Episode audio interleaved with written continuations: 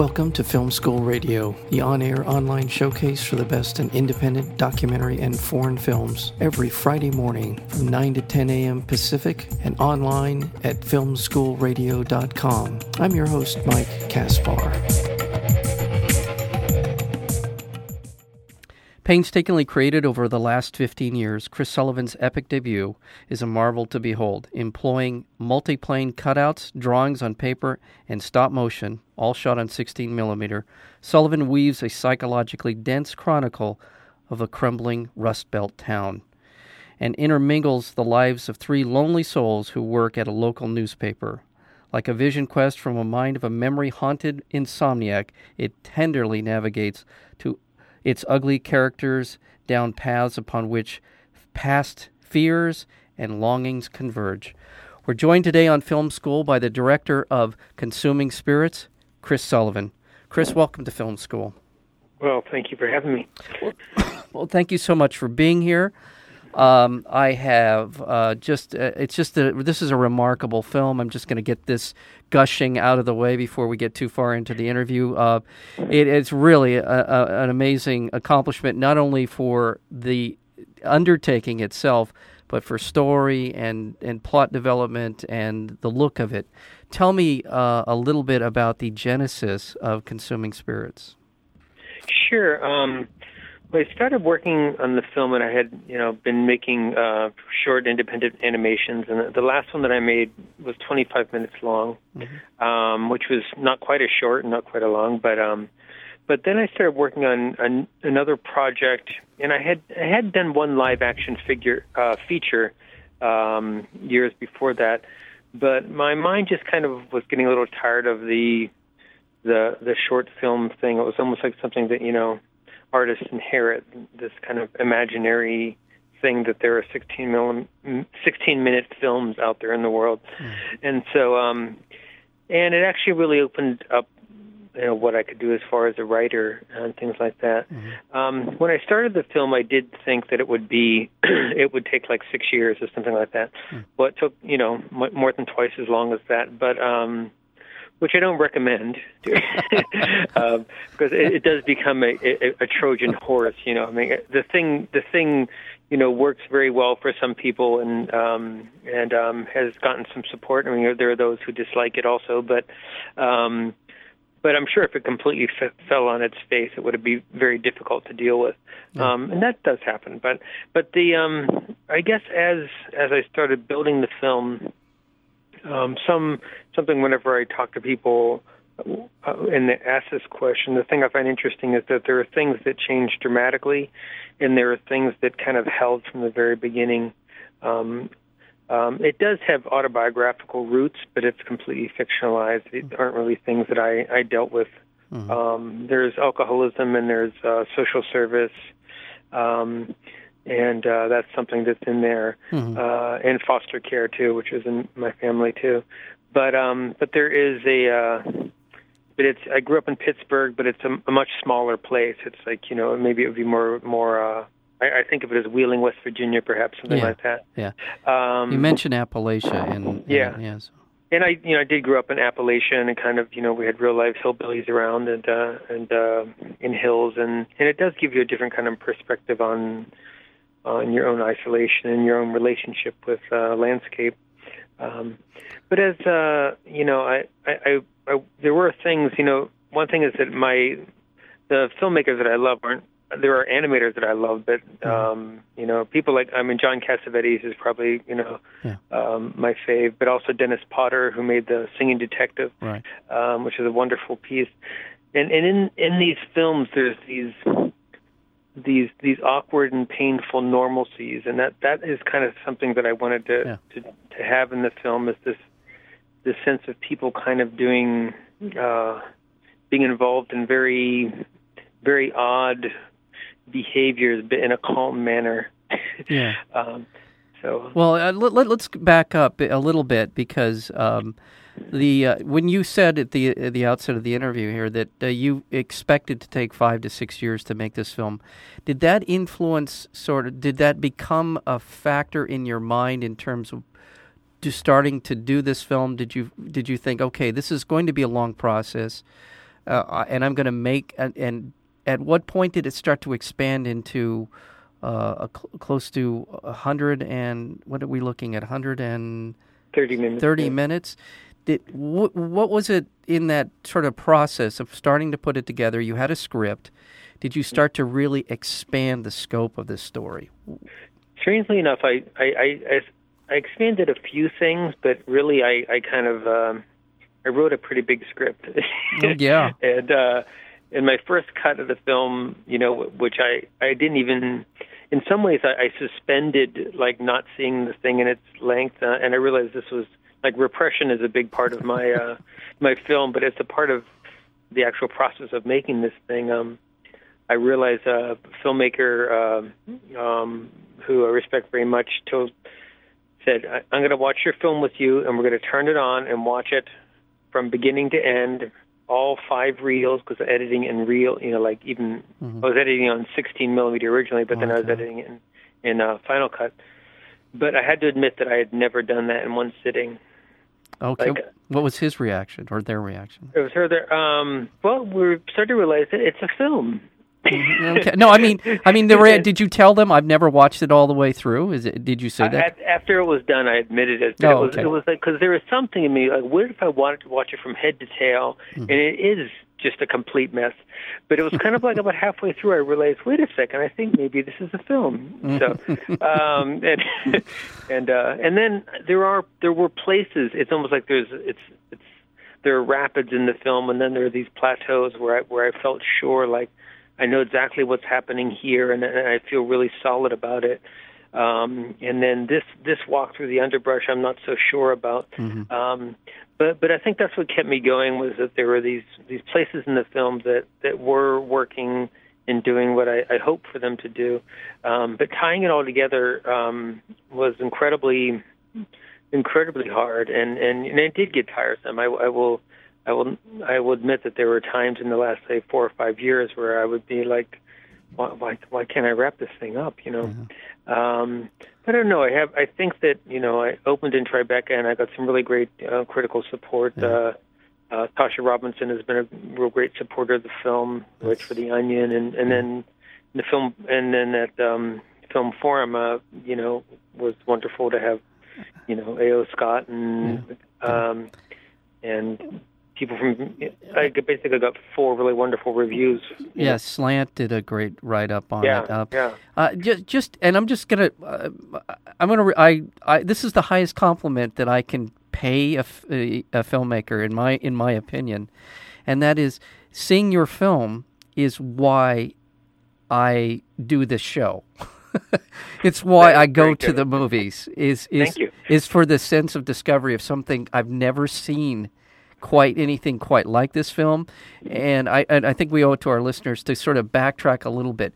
It's the story, as we said in the the, the setup. It's a story of these predominantly these three people mm-hmm. who whose lives are. Uh, it's to say quiet desperation. I think is being a little bit optimistic for mm-hmm. some of them. Uh, mm-hmm. But it's it's it's a story. It's an animated story ab- about them and about their lives and how they do interweave uh, over the course of the film, and it's done in different, very wildly different animation styles.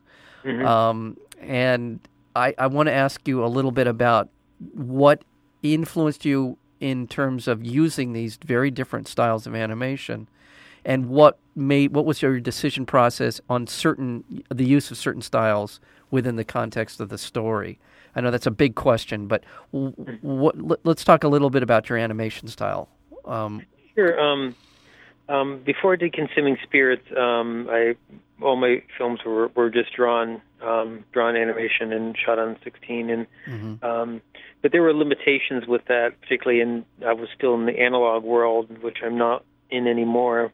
Um, but uh, but during this film, I definitely you know it's all shot analog, and uh, but I couldn't really get a full kind of cinematic um, color palette um, with you know as an independent animator and and in terms of what kind of you know how long it would take to do the mm-hmm.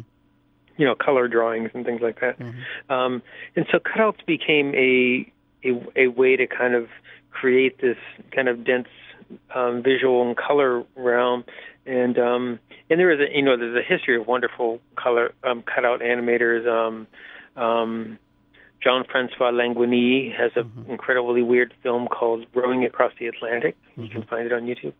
Um, but also um, uh, Yuri Norstein, the Russian animator. Um, and there are things in their films that are, you know, these amazing visions. With cutouts, you have to, you don't have the same um, people do not fall into into disbelief the same way they do with a drawn animation mm-hmm. or even like a CGI animation. You're very it's like a marionette show. You're, you're you're aware. You can definitely fall into it, but you're aware that it is you know that it's an artifice, and that's something that you know has its pluses and minuses. But was something that I knew I'd have to accept if I used that technique. Um, and there are times when you know it the the characters you know um, do move and gesture in, in ways that are really, you know, subtle, and it mm-hmm. feels really good when that works. Yeah.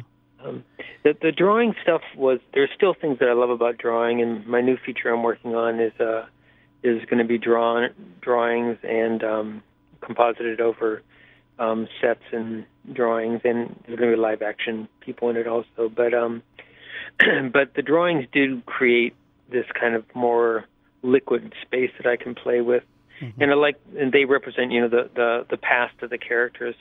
Um, and so they're also thinned out. You know, they're almost like they're like Xeroxes of them. Yeah. Um, so, um, and that wispiness is something that um, I mean, some kind of classical animators have had difficulty with it, which is an interesting thing. This is this isn't a film that's really been championed by you know by animators.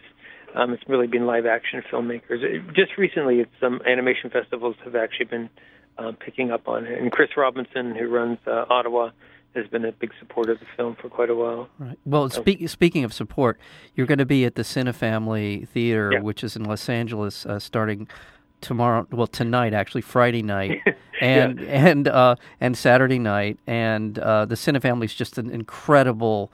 Uh, uh, haven for people who love movies, and I'm thrilled that you're going to be uh, be there in person um, tomorrow night. What time? I mean tonight. What time? Sorry.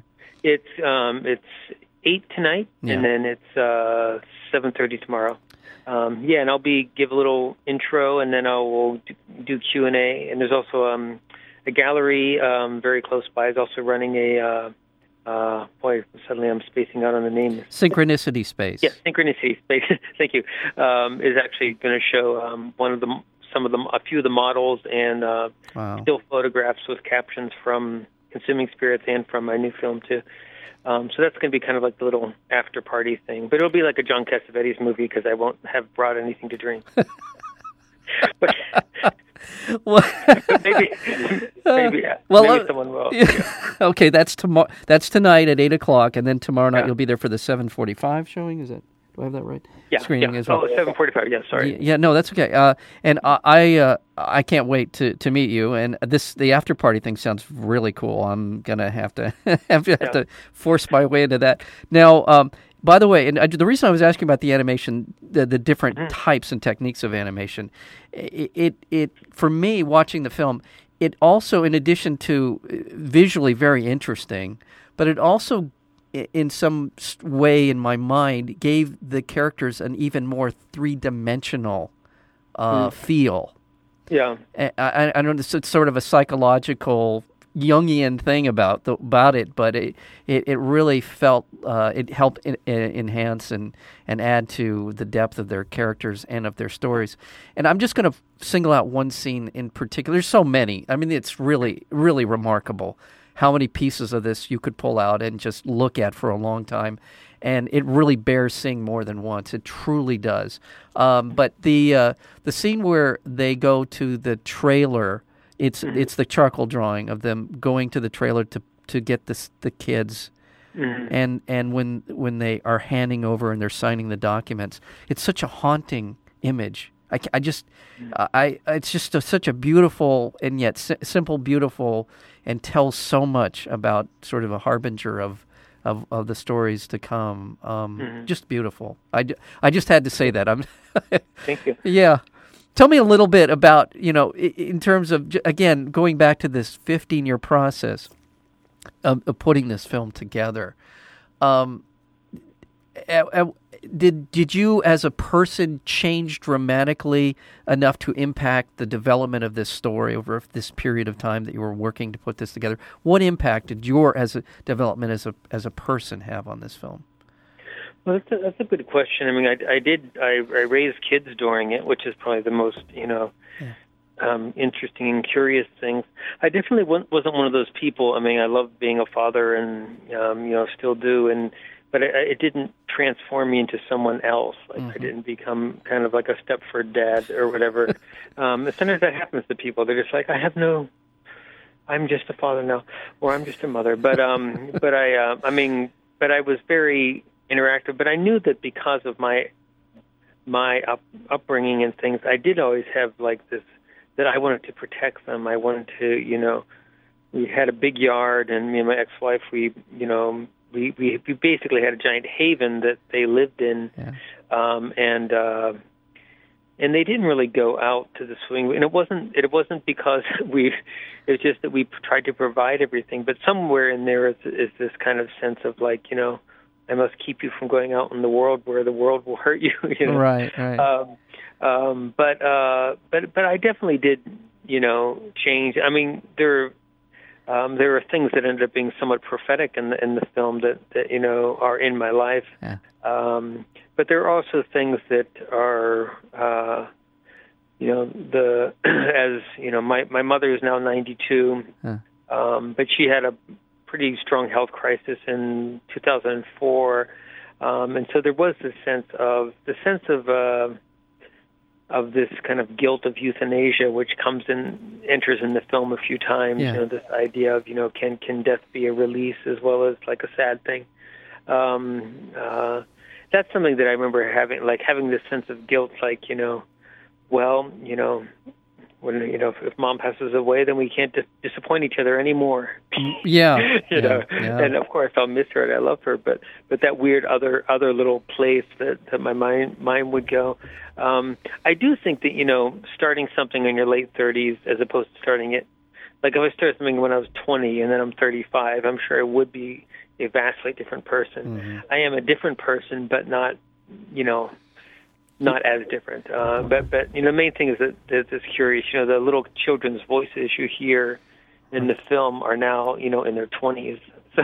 yeah. Uh, well, that was another thing I wanted to talk to you about uh, as well. Is the voices and the music is is the, there's some haunting and beautiful music in here, and it's an important part of the film. Yeah. Um, it really it kind of not only does it sort of further the storylines in a couple of instances, but it also um, it, it uh, there's a just the sense of the film uh, as well. Tell me a little bit about the group you work with on this. Um, so the prim- primarily it's me, but then uh, so I'm doing piano and harp and guitar, but the the vocals are all done by the various characters. So and, and the actual actors all are playing their part. Um, the Shenandoah song was um, sung by um, Phoebe Thatcher, um, who was a, a friend of my daughter's, and um, and but the the characters sing the songs that they you know that they're in. But but musically, you know, I've I've, uh, I've been really interested. Oh, sorry, violin is uh, my daughter Carmen and Monty McCollum also. Yeah. Um, but the uh, musically, I I was always fascinated by these these kind of immigrant songs that seem to end in you know disaster or yeah, yeah. or um but it's all but I, I think that the, the the song idea has is like entered into my new film too and I think the thing that I find interesting is you hear some sort of song about someone who who goes to a strange place and gives their life to this job and then dies and you think oh wow what a weird medieval thing, but it's really very similar to almost all of our lives. Yeah. you know, so it's uh, and that's something I'm very interested in is this idea of um, you know, yeah, we all do kind of somehow manage to piddle our lives away a little bit. Yeah. Not that we don't enjoy it and there aren't wonderful things in it, but you know, but but time runs out. I think on everyone, you know, yeah. and and that's something that I kind of have compassion for, and, and I don't think I'm really being it's not so much a thing. It is a, it is a compassion. It's not so much a critical thing about you know the ways that people live. It's just well, well, I think I think the the sooner that we realize it and and act on it, it, it will have a tremendous impact on our lives. Knowing Yeah. that time does run out, it, Yeah. it's a hard lesson to learn, and sometimes it takes the death of a parent, and which is in my case, um, Yeah. just speaking personally here for a second, but to realize that uh, you know that we do not have as long as we think we have here, and uh, and it does change your it changes your hopefully it changes you for uh, for a better purpose, if if that's, Yeah. that makes sense. But um, um, yeah, it's just now you voiced uh, which of the, the characters, so. I'm I'm Victor Blue, right? and then uh, Earl Grey is uh, Bob Levy, who's a photographer friend of mine who is always making weird little voices and stuff. And first time we got together and did a recording, uh, it was, and this is something that was really nice. It really suddenly opened. I, I kind of knew who I was writing for, and, and writing his parts was really fun. Um, it's really funny. One thing that's a curious thing about the film is, so far it doesn't it doesn't translate as well in places where you might think it would, as far as people who can kind of accept it. But um, because Earl Grey's speaking in this weird poetic, odd way, if like I recently had my brother and I worked closely with him and I I sub he subtitled it in French. So I've had two French screen um, screenings, and some of the French people said doesn't really sound like someone who is a native French speaker. And I realized, oh wait a second, they neither does Earl Grey doesn't sound like a native English speaker. So, I mean, so my brother was working to try to bring some of that archaicness to the voice, but of Yeah. course people would just think it's wrong. yeah, yeah. you know. Um, Well, but, uh, what's interesting, and, and uh, I don't know, um, I mean, the characters' names, the three main characters are Earl Grey, Gentian, yeah, Gentian Violet. Gentian Violet, and Victor Blue. So obviously, all with the last names that are colors, somewhat Yeah. are descriptive of of uh, their personalities in some ways. But What in it in a in a you know Earl Grey sounds like a an old uh, uh, newsman or a newscaster from Yeah. the the 40s or something or the 50s right. to me. Um, but what I what is so again another. By the way, we're speaking with uh, Chris Sullivan, the director, writer, uh, ev- everything, um, animator of this film, amazing film called Consuming Spirits, which. Uh, which Chris will be at the screenings for the first two nights at uh, Cinefamily starting tonight, Friday night, and also tomorrow night, Saturday night. It's the eight o'clock show tonight. Tomorrow night at seven forty-five. A- after party tonight at the uh, Cinefamily. Uh, after you can follow it over to uh, the Synchronicity um, for uh, for an after party as well. So get up there and see it, darn it. Um, but And uh, it runs till the 18th too. Oh yes, and it runs all. Thank you through the 18th of the of the week. Now, um, again, in, in addition to this uh, remarkable style that you bring to the uh, animation side of it, the dialogue uh, is just wonderful. It sounds very r- real, like people actually talk to one another, but just a a, a bit heightened for for the purposes of the story. Um, and uh, the dialogue. Now, how long did it take for you to sort of refine it to the point where you were comfortable with with the uh, with the dialogue of the film?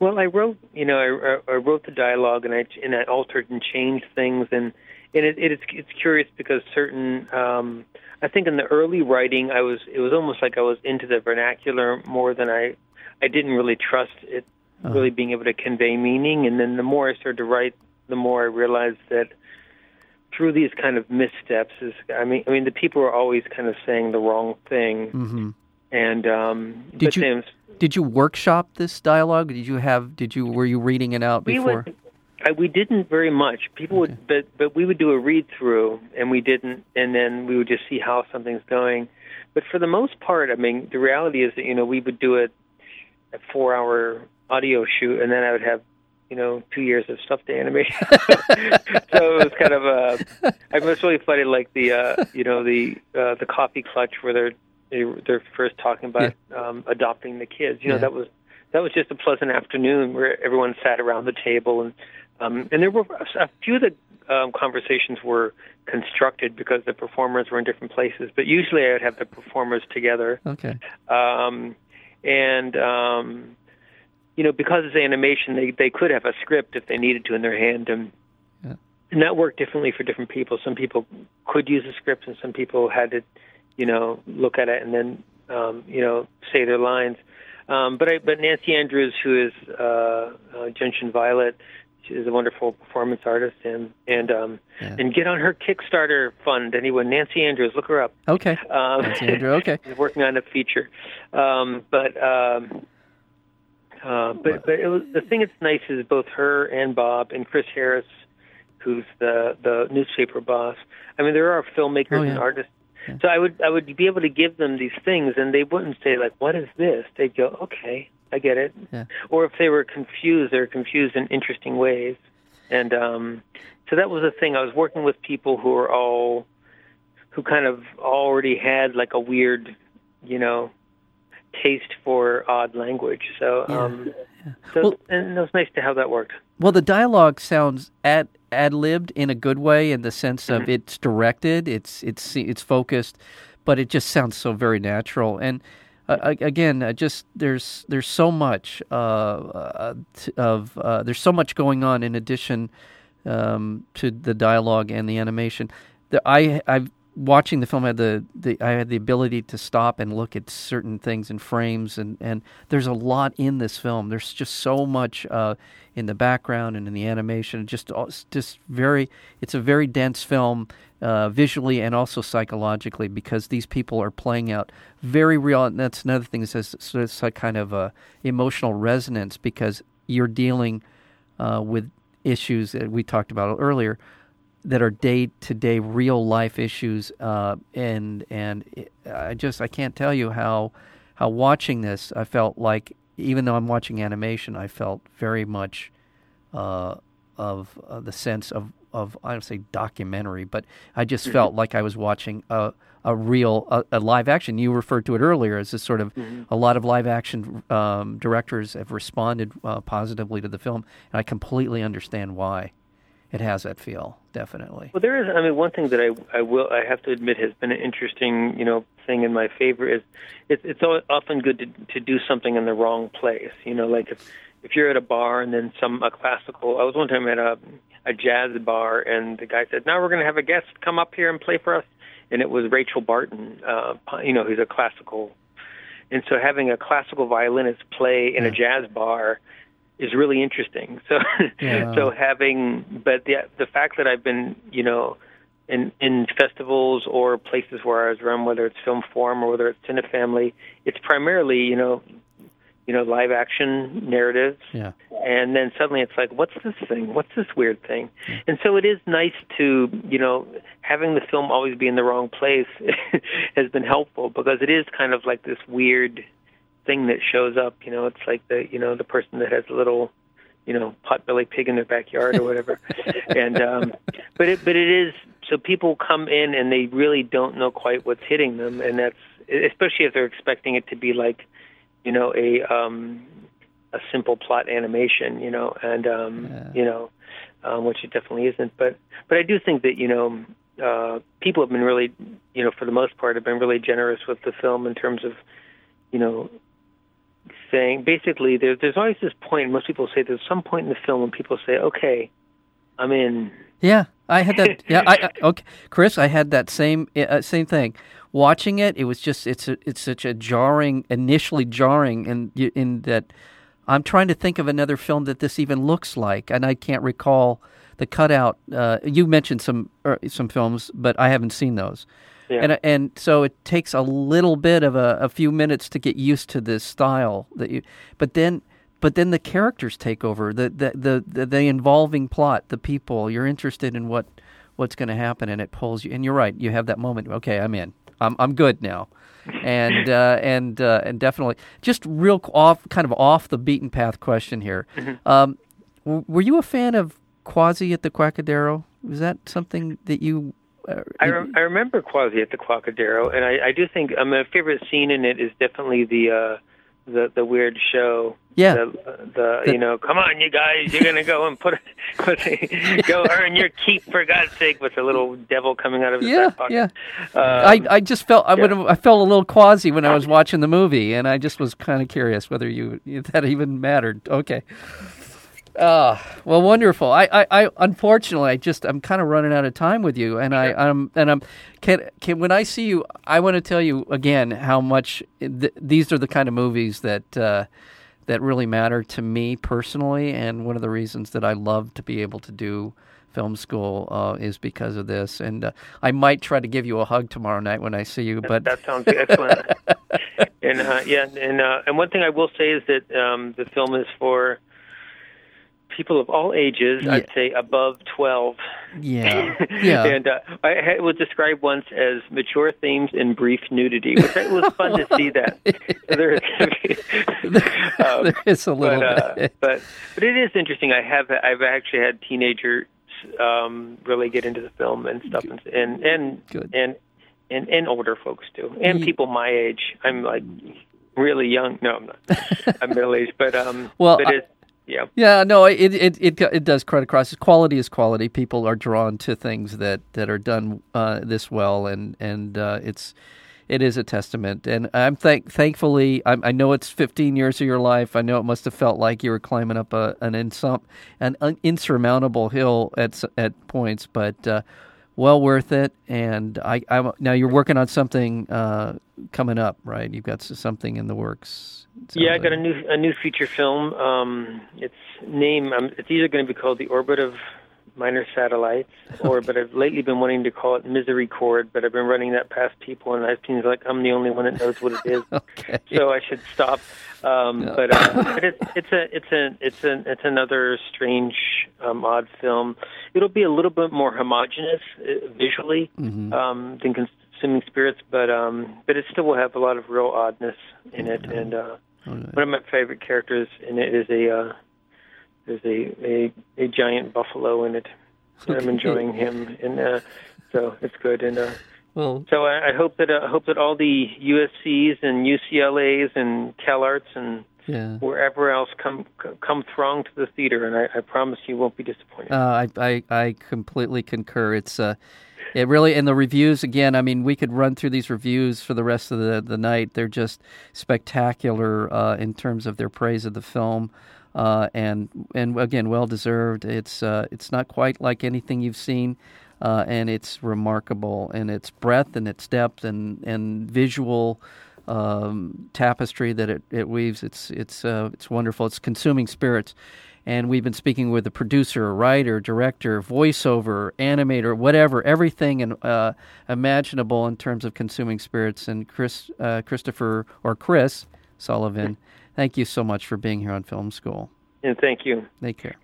Take care.